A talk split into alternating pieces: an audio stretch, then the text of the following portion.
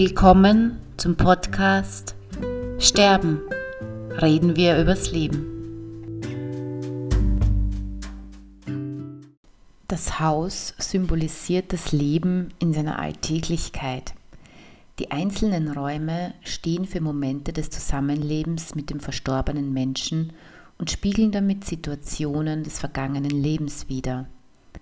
Archetypisch steht jeder Raum auch für bestimmte Befindlichkeiten.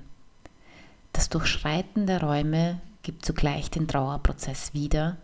Die einzelnen Räume beschreiben Stationen und Phasen des Weges durch diese Trauer. Die Räume im Haus sind Bilder für die unterschiedlichen Momente des Lebens, Lebensräume sozusagen. Jemanden in sein Haus lassen heißt dann, einem anderen Menschen Einblick in das eigene Leben zu gewähren. Das Wohnzimmer ist die Lebensmitte des Hauses, der Ort, an dem man sich wohlfühlt.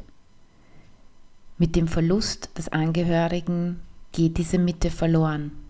Es entsteht eine Leere. Und mit der Suche nach der verlorenen Mitte beginnt der Gang durch die Räume. Das Schlafzimmer ist einerseits der Ort der Erholung und andererseits der Ort, an dem durch die Ruhe und die Dunkelheit der Verlust und die Einsamkeit körperlich spürbar und damit schmerzhaft deutlich werden. In diesem Zusammenhang wird auch die symbolische Verwandtschaft des Schlafes mit dem Tod erkennbar. Ängste werden ausgelöst. Das Badezimmer ist der erste Raum, den man am Morgen betritt. Nach der Finsternis der Nacht erfrische ich mich hier für den Tag. Er ist damit ein Symbol für die Ermutigung zum Leben. Und das Badezimmer verkörpert zugleich auch Zurückgezogenheit und Intimität. Die Küche. Um dieses neue Leben wagen zu können, ist Kraft nötig. Die Küche ist eine Art Kraftzentrum, in dem Lebensmittel zubereitet und aufgenommen werden können für den weiteren Tag und für den weiteren Weg. Der Keller. Vor Dunkelheit und Untiefen bleibt man auch an diesem Tag nicht bewahrt. Der Keller ist ein Symbol dafür, dass noch längst nicht alles aufgearbeitet ist. Denn der Trauerweg geht weiter und führt immer wieder in die Tiefe Erinnerungen wirken häufig wie Ballast, der unerledigt im Keller ruht.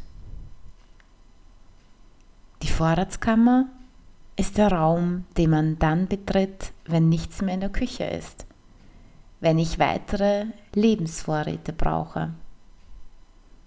Somit kann gesagt werden, das Leben gleicht einem Haus.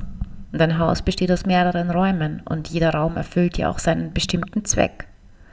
Und in den Lebensjahren haben sie diesen Zweck natürlich auch nicht verloren und jede Bedeutung von jedem einzelnen Raum kann sich natürlich auch verändern. Denn jeder Raum in deinem Lebenshaus hat durch besondere Erlebnisse eine bestimmte Gestaltung und Prägung erfahren. Durch gemeinsame Erlebnisse mit dem Verstorbenen, durch Erlebnisse, die du vielleicht allein hattest. Das alles hat den Räumen eigenes Leben eingehaucht das nur du allein so wahrnehmen kannst. Dein Leben hat sich in diesen Räumen abgespielt. Dein Leben mit dem Menschen, den du verloren hast, hat sich in diesen Räumen abgespielt. Wenn der, der sie mitgeprägt hat, nicht mehr da ist, sind auch diese Räume nicht mehr dieselben.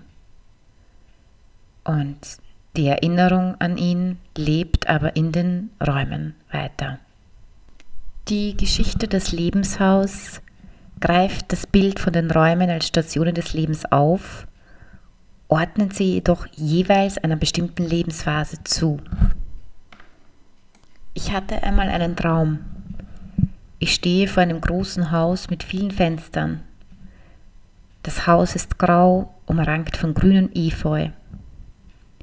Ich betrete das Haus und höre hinter der Tür ein Baby schreien. Ich öffne die Tür und trete in den Raum und merke, es sind mehrere Babys. Kleinkinder krabbeln auf dem Boden herum, manche machen erste Gehversuche und überall liegen Puppen und Teddybären. Und da schlägt die Tür zu. Ich öffne die nächste Tür und stehe in einem neuen Raum. Auch hier sehe ich Kinder, aber sie sind schon größer. Sie sitzen am Tisch, malen mit bunten Stiften und werfen Bälle hin und her. Sie lachen und streiten. Da schlägt auch diese Tür hinter mir zu. Und ich öffne die nächste Türe. Junge Menschen, fast erwachsene Mädchen und Jungen sitzen am Boden und diskutieren miteinander. Laufen im Zimmer umher, reden wild aufeinander ein, halten sich an der Hand, umarmen sich, küssen sich und stehen einsam in einer Ecke. Lachen. Die Tür schlägt zu. Der vierte Raum. Drei Paare sitzen an drei Tischen. Zwei Frauen halten Babys in ihren Armen, sie stillen sie und wickeln sie. Und an dem dritten Tisch blättern der Mann und die Frau in einem Buch. Sie halten ihre Gedanken auf einem weißen Blatt Papier fest. Die Tür schlägt zu.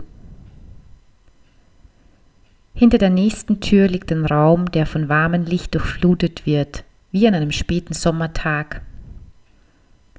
Zwischen zwei Paaren mittleren Alters läuft ein Jugendlicher ungeduldig hin und her.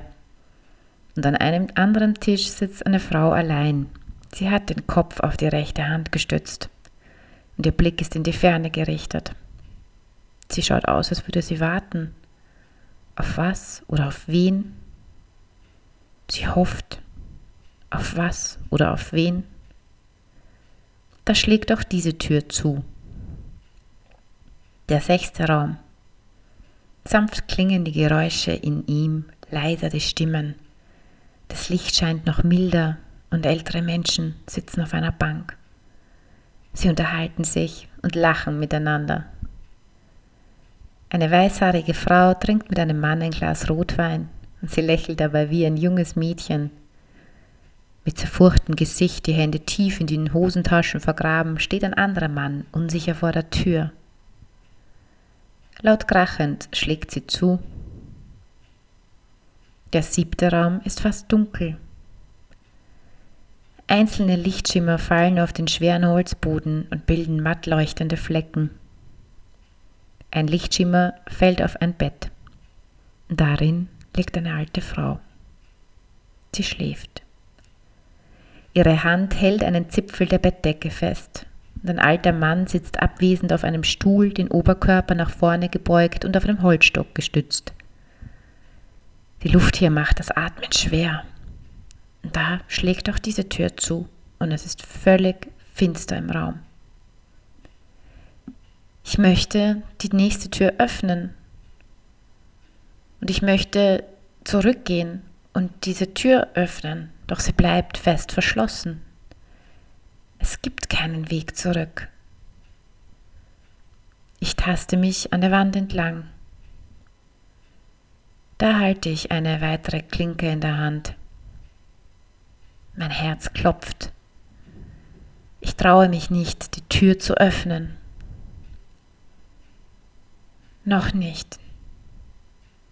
Aber ich weiß, sie führt irgendwo hin. Und weiter.